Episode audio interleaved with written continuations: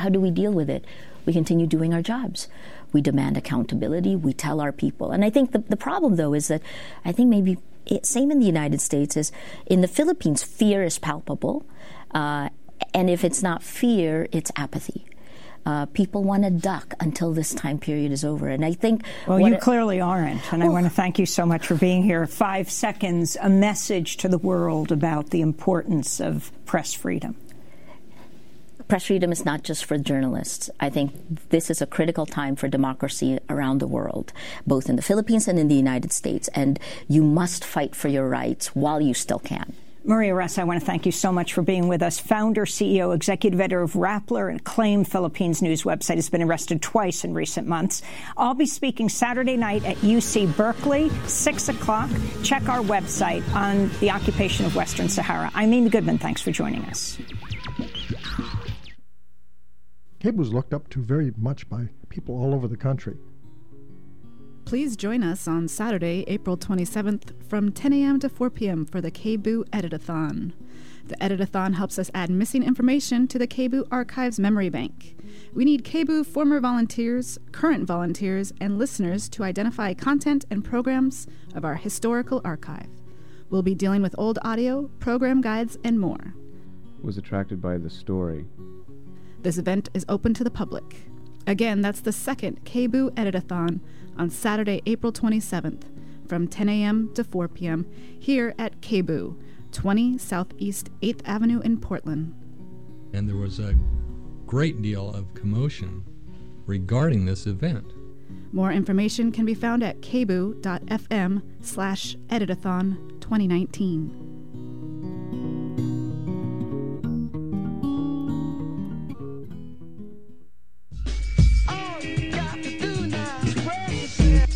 You so much for supporting KBOO during our recent spring membership drive. Thank you. Thank you. Thank, Thank you. Thank, Thank you. you. Thank you. Thank you. Thank you. Thank you. Thank you. Thank you.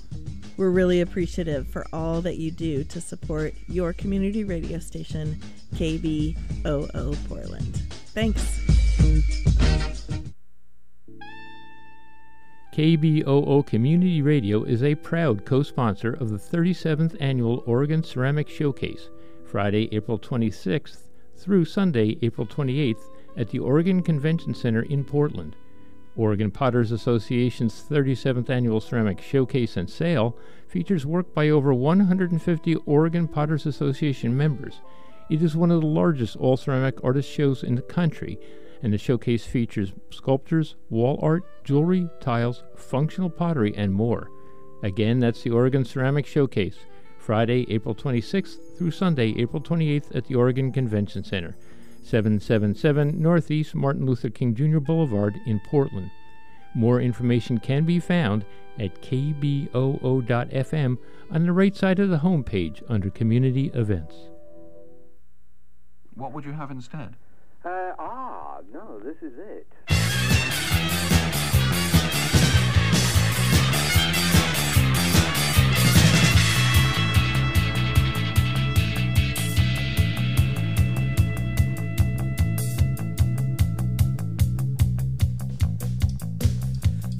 Comes a time when every second,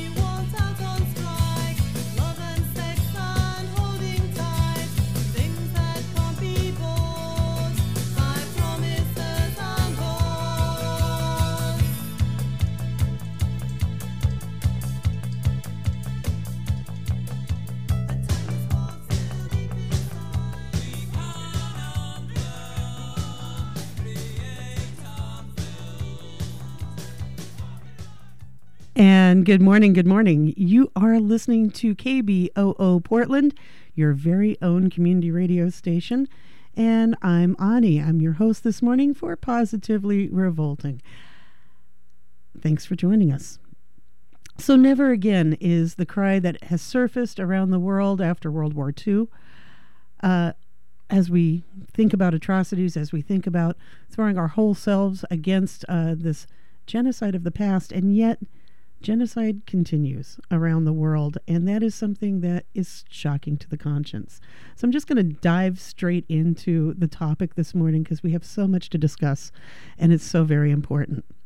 Since 1945, there have been more than 30 incidents of possible genocide. And what constitutes genocide is a question that we'll be tackling here in a moment.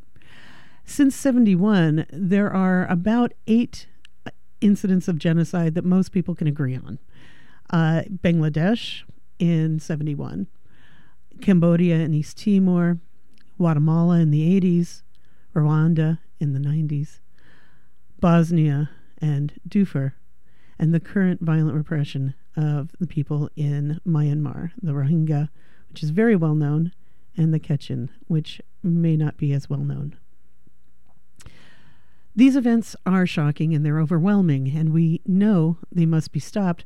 They also happen a world away from us, often in remote places where we're not necessarily real connected with media. And it often, when we hear these stories, they can leave us feeling disconnected. It can leave us feeling powerless and unable to act. And so sometimes we find ourselves turning away from them. But we know it's important uh, not to turn away from this horror. And once again, here then, I'm positively revolting. We are turning our attention to it. Uh, it is happening, and as people of conscience, as human beings alive on this planet, we can no longer ignore it or pretend that it's somebody else's business to take care of. When we become aware of such extreme abuses of human rights and wholesale murder of communities, we are morally obligated to do whatever we can to stop it. And to that end, I am honored to introduce Lauren Fortgang. She is the director of the Never Again Coalition. The coalition is committed to turning the phrase never again into reality by addressing genocide and mass atrocities with a focus on the Sudans, the Democratic Republic of Congo, and Burma. Uh, Lauren has spent over a decade working on human rights issues as well as conflict and atrocity prevention. In her role, she oversees community programming and partnerships in both the U.S. and abroad. Lauren serves on the advisory board for the PSU's Holocaust and Genocide Studies Project. Good morning, Lauren. Welcome to, to Positively Revolting. Welcome to KBOO. Good morning. Thanks for having me. Absolutely. Let's actually start with that question of you know, how can we have a differing of opinions on what is a genocide? Did genocide occur? That wasn't a genocide. That was just a, I'm not sure what. No, that actually wasn't even real. It was just made up of whole cloth. You know, we hear these conflicting reports.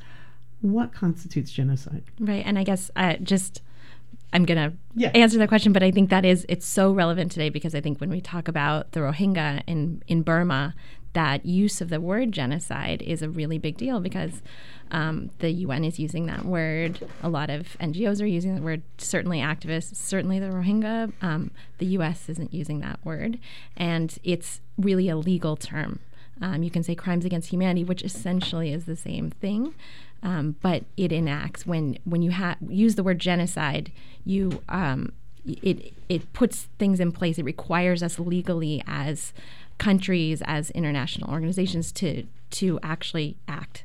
So I think that's that's why using that word in this time is so important. And so the actual word genocide is a political tool. Yes. Mhm. Yeah. And that's a question also is that there's, you know, I've heard people working specifically on the Rohingya saying there's so much time being spent on using this word, but ultimately, if the Rohingya people got what they, the justice that they're looking for, would they care if that word was used? That's, you know, that's a question too. Right, right. And so, what does constitute um, uh, this this genocide or crimes against humanity? When what what crosses the line when we're looking at you know these situations in the Sudan's in uh, you know in Myanmar?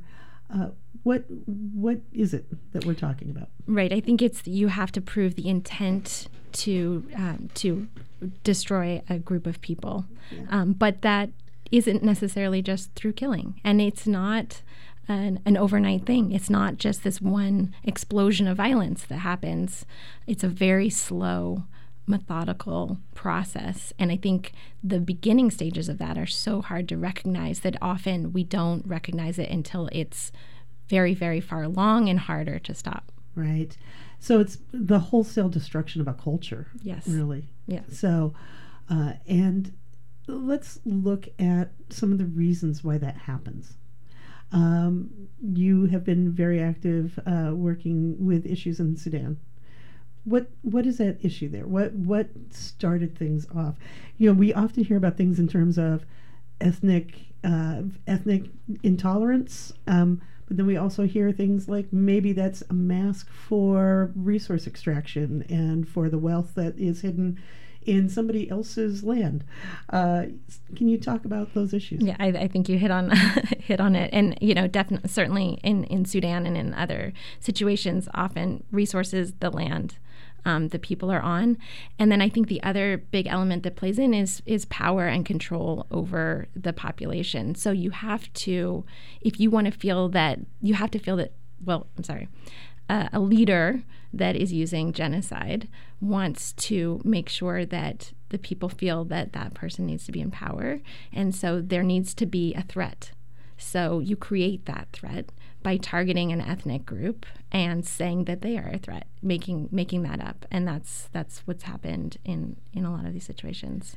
In yeah, many of the situations, I um, ha- I was very struck uh, when I was interviewing um, Greg Constantine just about three weeks ago, uh, who was here uh, speaking on a symposium about the Rohingya.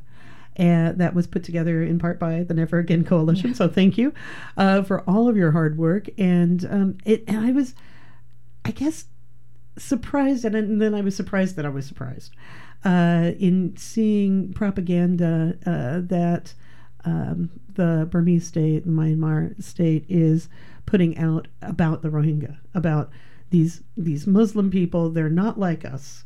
Uh, there was dehumanizing language. There was uh, really stirring up uh, racism, ethnic hatred, um, and in and the sort of mm, I'm good, I'm putting it out there falsehoods of atrocities that you know haven't happened, but certainly churn through the populace. And we saw that um, in some Facebook scandals that have come up in uh, the fact that uh, a lot of these rumors were being put out in in social media without um, you know that would stoke those flames of ethnic uh, violence. Yeah, absolutely, and I think that can really be um, shown now because now, when when there should be this transition to democracy in in Myanmar and Burma, um, you see that freedom of expression is being targeted, and so the the government is putting out this propaganda, and yet the people that are coming out and trying to um, to against that and and speak up about the truths are being imprisoned, and the other problem is that Myanmar is not allowing uh, the international actors and the UN into the country to to look at this for themselves. So there's really um, no way to prove, you know, it. Like you said, I I would call it falsehoods also, but there's no way for Myanmar to to really prove that without allowing international investigators in. Right. Let's look at what you do locally, uh, Lauren. Um, let, us talk about the November. Uh, November. I'm just going to keep calling it that. The Never Again Coalition. Um, what What is your scope? What do you do? So yeah, we started um, working on Darfur about 12 years ago, and um, our focus was really on um, advocating for the people of Darfur and really raising awareness. So focusing on education in schools and raise, you know holding awareness events, um, but giving people the tools to feel like they could make a difference in e- even if it's in a small way. Um, we've expanded uh, to other issues since that time, but we've kept that mission. And uh, what is what, what does your work look like? You have um, both initiatives into the legislative uh, uh, folks as well as education uh, components to well people like us, uh, not not legislators. Uh, can you can you talk about uh, the actual work you do? Yeah, I guess I, I two examples I can think of. One very local is that, you know, when you look at the Congo in Democratic Republic of Congo.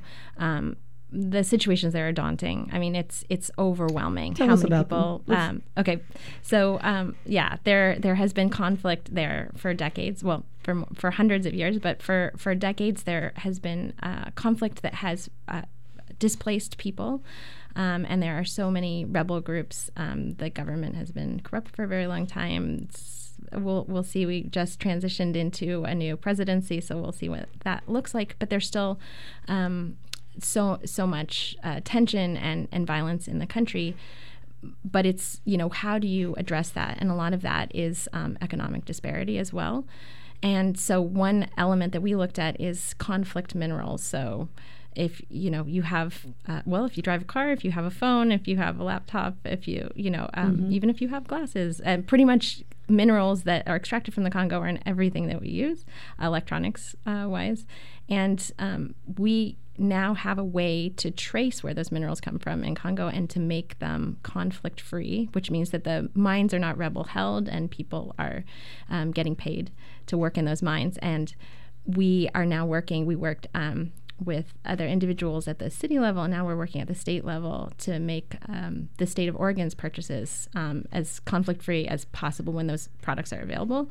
So that's one way that even our own state can make a difference, and um, we as advocates can can work on that. So that's just like on the you know the very That's huge, Yeah. actually. I mean, I, I have to admit, I was a very late adapter of getting a phone uh, because I did not want to participate in the coltan uh, mining in the in, in, in the in the minerals that you're talking about. I tried very hard to um, to not be a part of that, and then realizing. Wait, it, I think it was a, a friend of mine pointed out. Actually, they're in all these other things you used to. You just didn't know it. And the idea is also that we we don't want to we want those minerals to be coming here because we want to create an economy, a robust economy in the Congo. So we don't want to boycott those minerals. Of course, we want them to be sourced in an environmentally responsible way as well. Um, so there's steps towards that. But we yeah we want to promote that. So we don't we don't want to keep the idea that that you uh, that we can now find out where exactly those minerals are coming from, and if they're in a uh, in a mine that is uh, not uh, a, a part of the the ethnic cleansing, a part of the civil war, that's fantastic. Yeah. yeah. So that's yeah. good news. The other thing I was going to add is that, you know, when we had the symposium at the Oregon Historical Society, one of our panels was um, survivors of various genocides um, Bosnia, the Holocaust, Rwanda, um, and Cambodia. All of those people live in Oregon. And having those people here is such a source um, for us to be able to, you know, create more awareness about you know this isn't a one-time thing um, so it was amazing to have those those speakers and just to really pull from this oregon um, you know the community around us Absolutely. You um, so this public education work uh, that you're doing. Um, there was the symposium earlier this month. Tomorrow will be a screening of a couple of short documentaries, and we'll be having uh, Jeannie Marie Hallacy on in just a few minutes to speak about her documentary that will be shown tomorrow. Um, what else? How how are you? First of all, um, getting the word out about these things. How what's the reception like? Are people uh, actually coming with curiosity? Are people just like, this is too depressing. I don't even want to think about this. Um, how how is that educational component going for you? Yeah. I mean, I am always impressed when people show up to any of our events because it is it is overwhelming and daunting and very it, very depressing. But what we try to make sure at any event that we do, if you know it's a speaker, if it's a film, is that um, there's always a conversation as part of it, and there's always actions that you can take, so you don't feel any like walk away from any of these situations feeling helpless and that you can't be involved in it. Um, and you know, with the with Greg Constantine's exhibit that was part of the symposium and at the Oregon Historical Society, we realized during the time it was there, and now that exhibit is at the Oregon Jewish Museum and Center for Holocaust Education through May 26th. um, all the student groups that come through there, they see those pictures and that has an impact on them. So, you know, just creating that, even if it's a very like low level of awareness, you know, they might go home and then they Google something or they ask their parent Mhm. and then they look at it together. So, you know, there's that that level of, of awareness and education and then and then trying to hold more public events as well. Absolutely. Um, it, if somebody was wanting to uh, get in touch with you um, and and do work with the Never Again Coalition, how does what what does that look like? As somebody who's interested in volunteering, what would they do? Yeah, we do. So we hold monthly meetings. Um, it's usually the first Monday of the month in the evening. Um, and so you can email us uh, at uh, info at neveragaincoalition.org if you're interested in that. Um, we have a website as well. And um, we, you know, we we do a lot of different stuff, and we we do things based on the volunteers that we have. So we we're always, it's, you know, the sky is the limit. There's always other things that we could do if um, you know, if we have more volunteers. So we're always looking for more people. Um, so if you're interested, please please contact us. That would be wonderful. How does one contact you? Yeah, so it's through um, e- through our uh, email. Um, info at neveragaincoalition.org is the best way to do it. Excellent. I want to make sure that we post that to our um, program page, and so that we can um, make sure that people can continue to connect with you. And I'm kind of I'm getting the high sign that Jeannie might be Yeah. available. Um, so I'm going to ask our beloved engineer uh, to give her a ring, and we'll have Jeannie joining us in this conversation. And before she does, uh, just excuse me, what do you have um, going on for the Never Again Coalition coming up beyond tomorrow? Yeah, we wanted to make sure Will Will Greg's exhibit is still in um, Portland. That we gave people the most opportunities to see it. So we're hosting a series of events at the Oregon Jewish Museum and Center for Holocaust Education. That first one being um, the screenings tomorrow, um, and the other person that's going to be screening a film, um, a short film. It's called We Are Blood. Is Molly McKissick, who is a teacher in Ashland, um, who made a short film. So both of those films are tomorrow, and then we're um, we're having um, Professor Paul Slovic from the University of Oregon is coming on May 9th to talk about compassion fatigue, um, which is certainly something that we could all think about on many different levels. Absolutely. Um, we have, uh, let's see. Oh, I don't think we have Jeannie yet. So we will in just a moment. Uh, it's always these awkward transitional moments that I live for. Uh, but where is the um, the Jewish Museum? The Yeah, it's um, I I don't know. I it's either it's in the Old Craft Museum, so it's on uh, 724 Northwest Davis, so Mhm. really close to the North Park blocks. okay, excellent, easy to get to, centrally located. Yeah, yeah, and they've been a wonderful partner for us to work on, um, just you know, working on that local level about Holocaust and genocide education. Excellent. And in just a moment, we will have Jeannie Marie Hallacy on with us. And I should mention that I'm Ani. This is Positively Revolting. And you are listening to your community radio station coming up at 9 o'clock. We will have One Land, Many Voices, that is exploring the political, social, and cultural issues affecting Palestine and Israel. This week, it is featuring a speech by Alison Weir. At 10 o'clock, Food Sleuth Radio looks at the current state of genetically modified foods. At 10:30, Film at 11, host Doug is joined by Mark Moen for a discussion of High Life, a new science fiction film by Claire Denis, and other recent art films. At 11 o'clock, Pacific Underground talks to poet Janine Joseph about award winning first poetry collection, Driving Without a License, which explores her experience as an undocumented Filipina immigrant. Please stay tuned for all of these programs and oh so much more. They're made possible by your support. If you did not join us during the membership drive that just ended on Saturday, you can still do it. Just go to kboo.fm and click donate. Or you can also, of course, use your mobile app. I am a huge fan of KBOO's mobile app since I finally did adapt and get a uh, smartphone. Um, I have to say, it is about the easiest way for me to listen to the radio. And you can also uh, hear many of our archived, all of the archived programs and podcasts through the mobile app as well. It's a free app, and you can also hit the donate button and give to support our work as independent media. All right, so I do believe at this time we have joining us, uh, excuse me, Jeannie Marie Hallacy.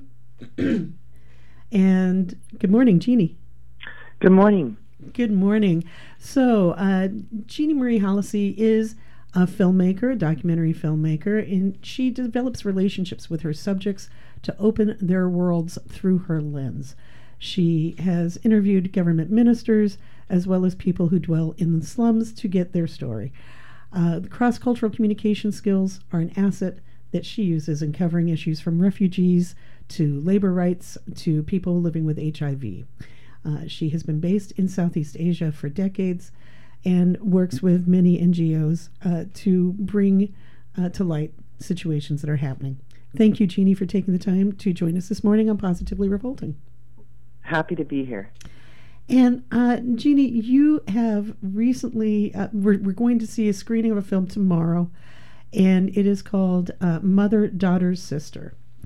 It's a powerful documentary uh, that looks at two very different communities in Burma, in, in Myanmar. Um, one, the Rohingya, which I think many people listening are familiar with that situation. Uh, and the other the the other group are the Kachin, who I was not really very familiar with at all before I saw your documentary. Um, let's start with with those those two groups of people. Um, can you uh, just sort of an over overview of what's happening uh, with the Kachin and with the Rohingya, two very different situations. Um, with the Rohingya, of course, being uh, well beyond better known. One of the things that struck me with the film was one of the Kachin women saying that uh, they they are are losing people very slowly. There's not the uh, very large scale, um, but um, uh, destruction that is grabbing the, the global lens, but their their uh, devastation is is at a, a, sort of slower pace. Can you talk about the, that comparison? Yes, of course. Um, just to sort of give a contextual um, framework for your listeners, Burma is a country that it's also called Myanmar. Um, it, the official uh, name of the country now in the United Nations is Myanmar. The name was changed um, by the military junta whilst they were still in power. And it was a country that was under absolute military dictatorship for over half a century. It was one of the longest standing military juntas in the world and quite brutal. The heinous human rights abuses they were responsible for has been very well documented in the halls of the United Nations, as well as with many international watchdogs such as Human Rights Watch. And one of the uh, hallmarks of this military regime has been its systematic oppression against ethnic nationalities. So the country is comprised of over 130 different ethnic nationalities, each of which has their own cultural identity, um, many of which have their own language group and um, and their own um, sphere in the various landscape of the geopolitical landscape and the physical landscape of Burma. So the majority are the Bama, which is hence the name Burma.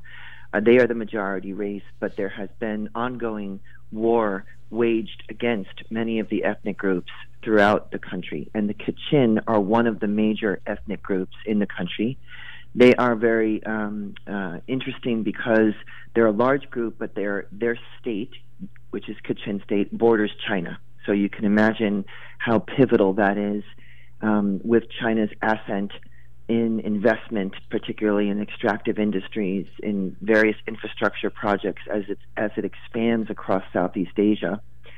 And the Kachin have been um, engaged in an armed resistance against the Burmese military for several decades. So there is an armed Kachin army that has been fighting the Burmese army in this war of what they would call resistance um, or a defensive war, um, but it has targeted them for many years.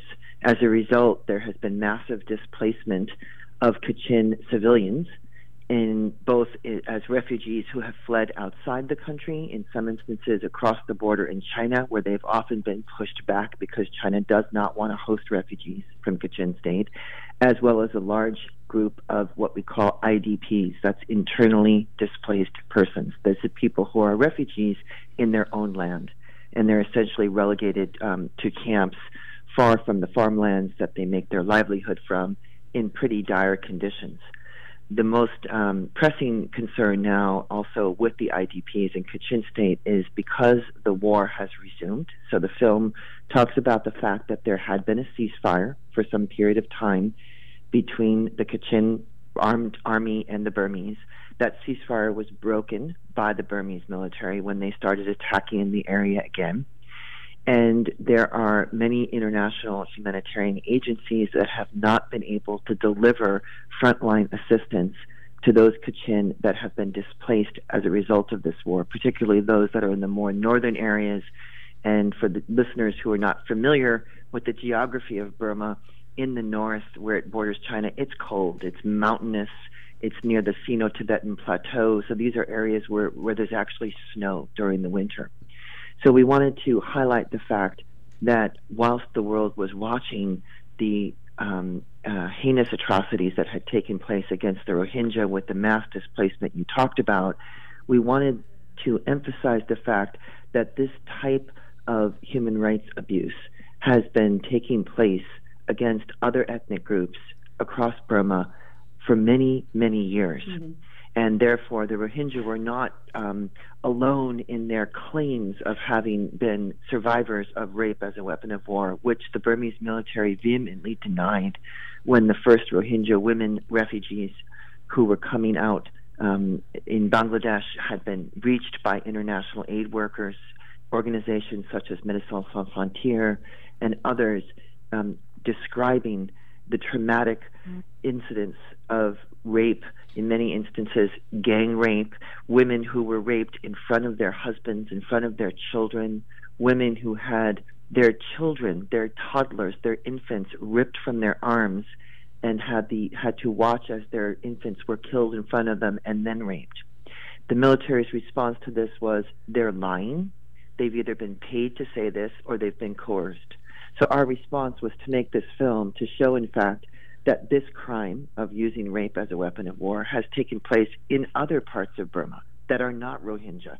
So in other ethnic groups like the Kachin, like the Karen, other areas where there has been war and military oppression, they have also employed this crime with impunity.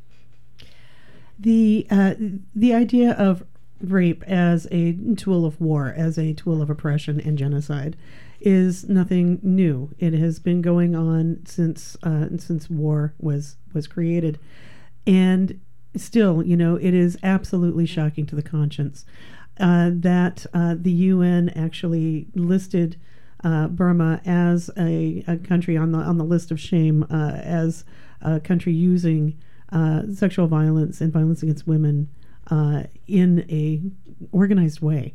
Uh, again, needs to be noted. Um, can you?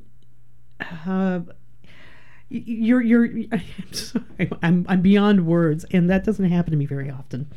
Um, in in this short film, there was a, a letter of solidarity and support from the from um, a woman of the Karen people, and the idea of doing this uh, work and and creating um, solidarity lines between the various uh, ethnic nationalities uh, by tying together the commonalities of uh, our experiences as women, as their experiences of women who are being subjugated to uh, this um, this horrific form of torture. Um, can you talk about that act of solidarity and using um, this awareness uh, to maybe uh, uh, help to create that?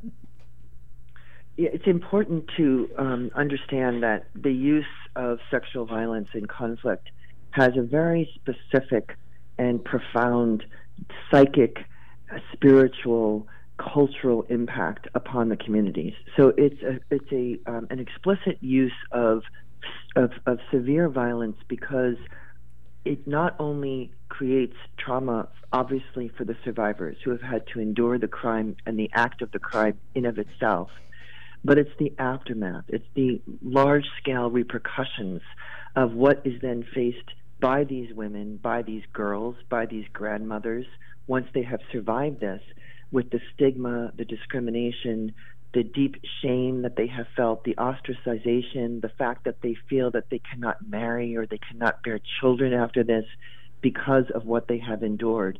But moreover, it sends a clear message to the community as a whole that includes the men, the brothers, the fathers, the uncles, Mm-hmm. that they are unable to protect their own, Mhm. that they are so worthless and incapable of being able to stand next to their families that it crushes the dignity of an entire community. And it's interesting that you were able to see um, very much that was the objective of the film in trying to create a delineation um, that created a line of connection. That this is something that has not just been an isolated incident that has been documented in the Rohingya communities, which did receive, um, understandably, a tremendous amount of media attention and attention in the international community because of the severity and the scale of the current Rohingya crisis. Um, that is absolutely true. But what we wanted to to demonstrate was that this has been going on, and women in other places have been su- surviving this across Burma. And if there was a solidarity movement, if there were seeds that could be planted to create that trajectory of drawing the line and the connection between these different women, there would be some kind of a moral support for them to know that they were not standing alone. So the letter that you mentioned, which we included at the end of the film, was from yet another ethnic group who are called the Karen, who also endured decades of very brutal um, war in their communities, and also had documented the use of this crime during the, the um, peak of that war. So I think the, the, the point of the film is to also underline the fact that women in any conflict area, and particularly ethnic women, need to have agency for them to be able to stand up and articulate what their rights are, to understand and embrace those human rights before they are able to demand them and seek justice. And part of that includes empowering women with education, even if it's informal education that's coming from the community itself, which is what we tried to illustrate in the film. So in the Rohingya community, we profiled a Rohingya woman who happens to be educated. She's an anomaly in that community. She's le- less than 1% of Rohingya women will ever receive a college education. Um, the vast majority of Rohingya girls will not go beyond a primary school education. So this was an extraordinary woman, Shamima, who's trying to use the fact that she has these critical thinking skills to empower other women by counseling them. And similarly, we tried to show in the Kachin area that there's a women's group, KWAT, which is leading the women by organizing them to show them how to stand up for their rights. And this was a really powerful uh, part of the film with Sharima talking to a group of very young uh, Rohingya women who had been raped, who had experienced this this torture and, and violence. And and she's telling them that that it's important that if they want justice, they have to come forward with their stories. Right. And that I mean, you know, as a woman living in this country, not facing genocide, who has experienced sexual violence in my life, it's hard enough to come forward with those stories in in my culture, which is pretty alternatively inclined, you know. Um, so the idea of being a teenager in this community in Myanmar, in a Muslim community who has experienced uh, the witnessing of uh, the murder of her family, and now is being asked to come forward and share this extremely hard story. I just, I, I, it left me speechless, kind of like I'm continuing to be speechless this morning. Um, the the the sheer courage of these women to come forward and, and tell their stories uh, is amazing to me. Yeah, thanks for sharing your experience, Ani. And I think that that is also, you know, a broader theme that we're trying to speak to is that women anywhere in the world, even if those women that are not living in a conflict situation or a refugee camp in those extreme uh, situations, but right here in the United States, as we know, rape has become an extremely widespread crime that is largely unreported. So it is a crime of violence that really drives a stake into the heart of the soul and the psyche and the dignity, the human dignity of the person who survives it and those around her. And, and, and that is something that, that must change. And it can only change by having the agency of women themselves standing up to speak out. So, like they have courage, you've had courage right now to tell us that on the air. Uh, I want to invite our listeners to call in and join in this conversation. We have, uh, oh gosh, about 18 minutes left. Let's go ahead and open those phone lines. And the number is 503 231 8187. 503 231 8187. Let's go ahead and I somebody has already called that number, uh, obviously having it memorized from the past. Let's talk to Lou. Good morning, Lou. You are on the air. Good morning. Excellent program, excellent topic, excellent guests. Um, it sounds like um, the educational films that are documentaries are um, very, extremely useful um, uh, avenues for people to support uh, women's agencies in conflict zones and conflict wars. Um, I just thought I would mention and then ask a question that there is a anti-genocide organizing committee meeting um, tomorrow at Portland State at 4 p.m. Um, it's at uh, what's called Chit Chat Cafe. It's 1907 Southwest 6, next to Hot Lips Pizza. It's on Green Max. Um, the the films that our particular uh, coalition at Portland State have used to try to emphasize some of these human rights and women's rights issues. Um, in Burma, um, there's one that focuses to a certain extent on the Karen, uh, called Beyond Rangoon, on women's rights specifically. Um, for uh, the thing you mentioned with the first guest about uh, blood diamonds, um, there's a film that's called Blood Diamond that we've used as well. That's uh, an excellent access to some of the issues. Um, there's obviously an older one, um, The Killing Fields, about Cambodia and genocide. And um, there's also one that's less well known. We have a film program, so that's why we're showing these, and we'll try to hook up with um, other current networks on documentary stuff. But um, there's one called The Innocents, which focuses specifically on rape as a tool of war during World War II by Russians against Polish women, a group of nuns, a true story. Um, I guess my question um, is for Burma specifically, um, at least I haven't heard anyone mention so far between the two guests, the role of Aung San Suu Kyi is uh, that is, it sounds like the most important thing is for um, ethnic women to use their own voices uh, to network. But is there uh, a moral culpability or any sort of um, uh, organized movement, um, for example, to have Aung San Suu Kyi return? Since it seems like she's supporting what used to be called SLORC, the State Law and Order uh, Repression Committee in Burma. Um, thanks for doing the program. Thanks. Uh, Jeannie, do you have any information on uh, the role of Aung San Suu Kyi? Yes, I just thought first maybe though we should go to Lauren and let her um, let the listener know about the film screenings that we're actually having tomorrow, so that um, you know that folks also know, which is why I'm coming up to Portland tomorrow. Is Yes. Lauren still with you? Yes, she is, and and we did talk about those uh, a, a little bit at the beginning. We'll definitely get to those again, uh, and let's go ahead and do that now.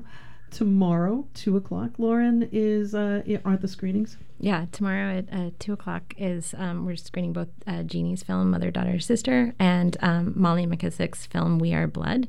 That both um, Molly's film specifically uh, addresses uh, Rohingya children uh, in uh, refugee camps in Bangladesh, and then Jeannie's film, which we've just heard about. So yeah, both of those two to three thirty with a conversation with both directors afterwards. And that is going to be um, at the Oregon Jewish Museum and Center for Holocaust Education, which is at 724 Northwest Davis, right? Yes. Cool. Uh, so uh, back to you, Jeannie. Uh, yes. And and I do want to talk more about your visit to Portland tomorrow, but uh, that actually was also a question uh, on my on my mind, uh, and that is, you know, for so many years, uh, many uh, folks that were doing some global activism uh, Yes. focused on the repression of the Karen, and Aung San Suu Kyi's voice uh, was very much centered in that. And I know I myself uh, celebrated wildly when she actually came into power, and I thought, wow, this was fantastic. We have we have achieved something. Um, Yeah. So rarely do I get to say that. And now we're looking at this some years later What's going on? Um, has uh, you know has she become a part of the power structure that she used to fight against? What's what's happening with Aung San Suu Kyi? We're asked this everywhere um, that we speak, and No doubt. um, because when we show our films, and not just this film, we, we accompany them with panel discussions, and this has clearly been um, a topic that has been on many people's minds. And um, just to give people a, a bit of an understanding of the contemporary history, um, your listener mentioned SLORC. In fact, um, SLORC uh, dissolved many years ago, and they renamed themselves as the SPDC, which is the State Peace and Development Council. Mhm. Bit of an oxymoron for a military dictatorship to call themselves Right. that, but that is in fact uh, the the incarnation of the dictatorship um, that was then um, in, in transition as we know it now. So, as your listeners might be aware, um, the transition from from Burma's military dictatorship toward a democratization was a hallmark of uh, former President Obama's administration. It was sort of the feather in his cap that he felt um, they could, could largely be credited to the American policy because we did have quite strict sanctions in place, and the influence of those American sanctions against uh, Burma were, were held in place for many years um, since the Clinton time, and there were global movements, as you mentioned, across you know, from Europe to even in Asia, uh, certainly in, in North America, in support of the democracy movement with the icon of Aung San Suu Kyi as the emblematic head and visual visual face of that movement. So there was tremendous faith staked in her um, as the leader, and when elections took place, um, and her party, which is the National League for Democracy, known as the NLD, um, ran again. They did have a landslide victory. She was prevented from becoming uh, president because of a clause in the Constitution which was enacted under military rule that uh, disallowed her from becoming president because she has a had had a foreign husband who passed away um, the late great Michael Aris, who passed away from cancer while she was under house arrest. And therefore, she created this title that she now holds as state counselor. So it's e- effectively she is the ruler, the decision maker, but does not hold the office of president. It should be understood that the Constitution that I mentioned, which was um, promulgated under military rule, is inherently undemocratic and that constitution enshrines the continued um, leverage of military influence on all spheres of life across the country. So, to give your listeners a concrete example of what I mean by that, 25% of all seats in their parliament, which is like the American Congress, are appointed by the military. They're Mhm. not elected. Mm-hmm. And in order to create any new law, what is the percentage you think is needed to pass the new law? 76%. Uh-huh. So, therefore, there can be no legislation, there can be no legal reforms, judicial reforms um, enacted under this current constitution. So, this is one of the issues that is confronting um, Daw Suu, uh, Daw Aung San Suu Kyi, she's called Daw Suu for short, in her role. That does not um, uh, overshadow the fact that um, there has largely been disappointment, um, what people feel was a shortcoming in her lack of response, not a response, but lack of response to the amazing, unreal. I mean, I've been doing this work for many decades, and I had never seen anything like I've seen in the Rohingya camps in terms of just the scale of it, Mhm. takes your breath away, but also the stories, you know, story after story after story of unimaginable, unspeakable horrors. And the fact that she did not come out straightforward um, and, and take a stand on that and take off her political hat and put back on her human rights hat from the moral fortitude ground has certainly disappointed people. I understand your listener's point. However, it is also important to understand the limitations of what she is able to do, curtailed by this current situation. Burma is still largely under military rule. All of the key ministries, what they call ministries, which is like in the United States, um, departments like the Department of State and De- Homeland Security. Those types of departments, those ministries in Burma, are still completely controlled by the military, impacting many spheres of life. And she is navigating um, an extremely fragile and ever changing tightrope of change. So, coming from 50 years of military rule, I mean, absolute control, Mhm. only likened to North Korea, is not going to transform in a few years. Mhm. It's going to take a generation, if not perhaps two generations. Um, this is not to say that she should not, um, when called upon, take a stand when there's something as serious as what has happened to the Rohingya. Um, it, it absolutely requires moral leadership from every sphere of the government, including the state councilor's office, which is held by Aung San Suu Kyi. Um, I also um, feel that the current case, I'm not certain if Lauren brought it up, but um, another case that we are involved with, which Lauren and Never Again Coalition is also working on, is something your listeners might know, which is the two journalists working for Reuters who are now in prison. Uh, Kyaw Soe Oo and Wa Lone are two Burmese journalists who were providing critical reporting for an in-depth forensic um, feature piece that Reuters put out uh, regarding one of the various um, atrocities that took place during the ethnic cleansing against the Rohingya. There was one infamous massacre, and these two journalists went to get critical information and deep background and to verify witnesses to this massacre.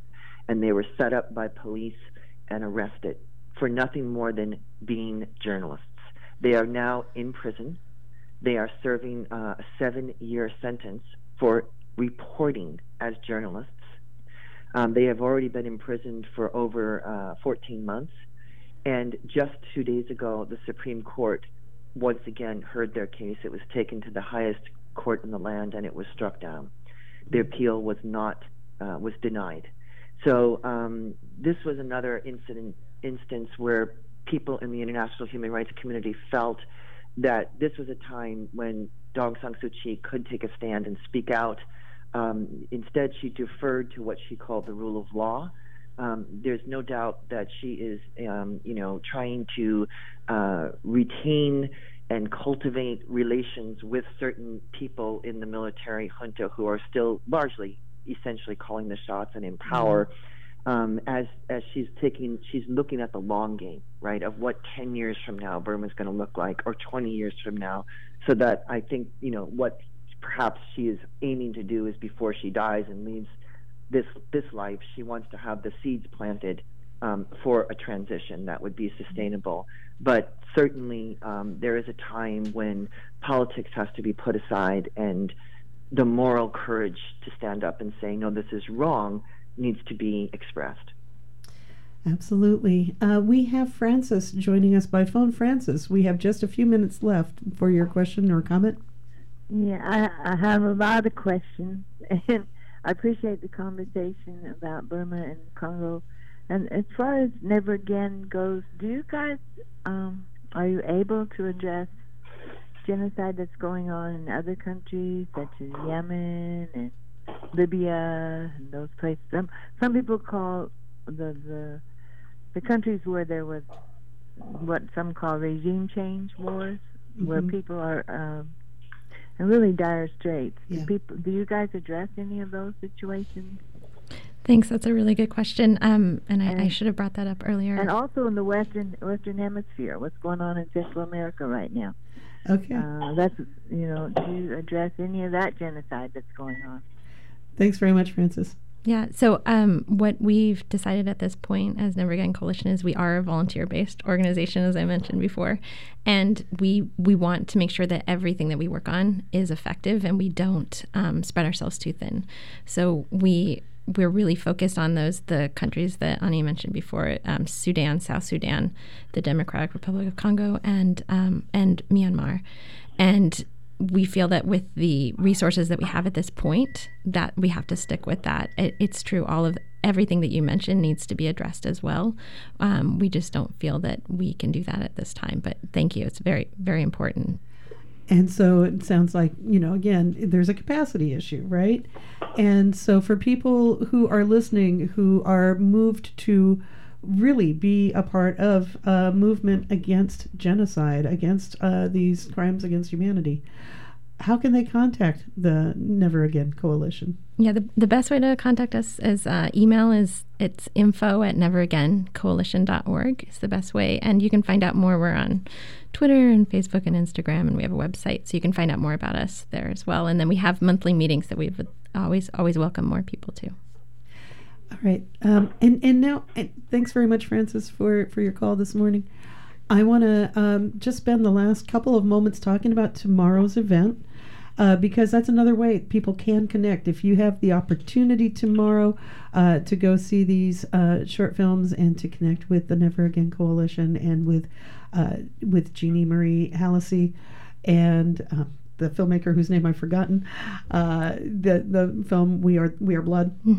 Um, that would be a great time to do it, right? So again, uh, Jeannie, you are coming to town to present your uh, documentary as part of this event tomorrow. Um, what can you give your thoughts about uh, uh, this event and what why you're coming to Portland? Why it's important enough for you to travel?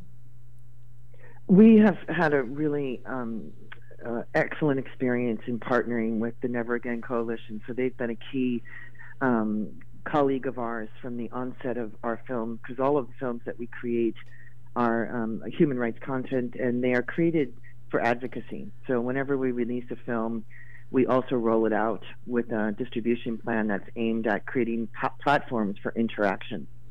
So it's you know the films are tools to really catalyze discussion, and the Never Again Coalition has been uh, really essential for us in helping us get get the film out. Um, this will be my second trip to Portland uh, ever. The first was the, the first one that Lauren organized when we had a show. Um, I think it was when was that, Lauren? I think it was last fall, right? Yeah, October, I think. Yeah, and um, we also had um, the very good fortune to have through Never Again Coalition be connected with a wonderful young designer who created an entire social media campaign uh, related to the film. So she created these very beautiful posters of the women featured in our film and these graphic designs of the Kachin, ethnic Kachin, and the Rohingya women that are also T-shirts that you can get, um, all of which goes to support the women um, back in Burma. Um, but the social media campaign is also an opportunity for people because people often ask, what can we do right now? Um, the idea is that we created these very large scale um, posters and people take a shot of themselves with their smartphone and then upload it with the hashtags that were created for the campaign, which is hashtag her too and hashtag I stand with her, and take their photos next to the photo of one of the women in the film and upload that um, to to create a social media uh, snowball uh, of support for these women. So we're really looking forward to coming and working with Never Again Coalition again and um, and uh, the filmmaker Molly McKissick, who you mentioned, um, who's going to be showing a short and joining us for the panel. So we really hope your listeners can come and be part of the discussion. And um, I'm looking forward to coming back to your lovely city again tomorrow. Jeannie Marie Hallacy, uh, thank you so much for your work and for joining us this morning on Positively Revolting. And Lauren Fortgang, thank you so much for your work. Um, I hope to have you back on as we continue to follow these stories and the work of the Never Again Coalition. Thanks for having Thank us. Thank you for having us. Absolutely, our pleasure. And stay tuned to KBOO, your community radio station, at 9 o'clock. One land, many voices. And uh, from there, it just continues on and on throughout your day. At noon, we will switch to some music. And at 4 o'clock, public affairs once again.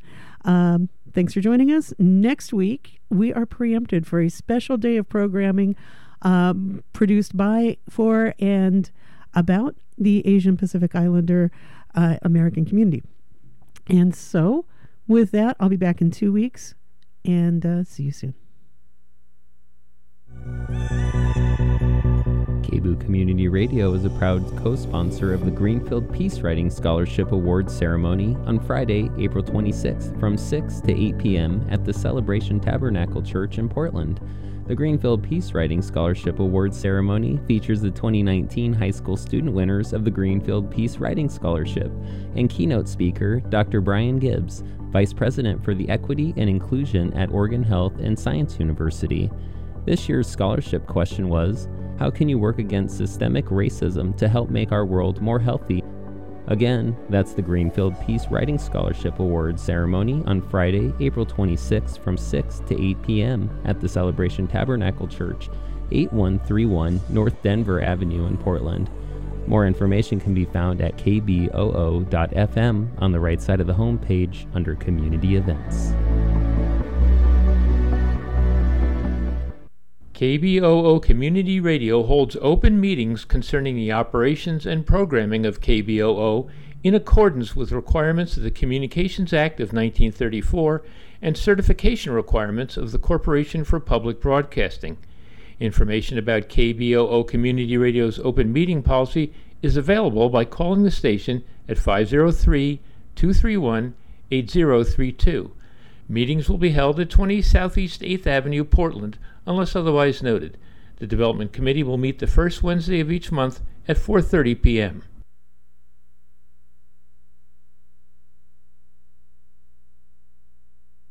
And this is KBOO Portland.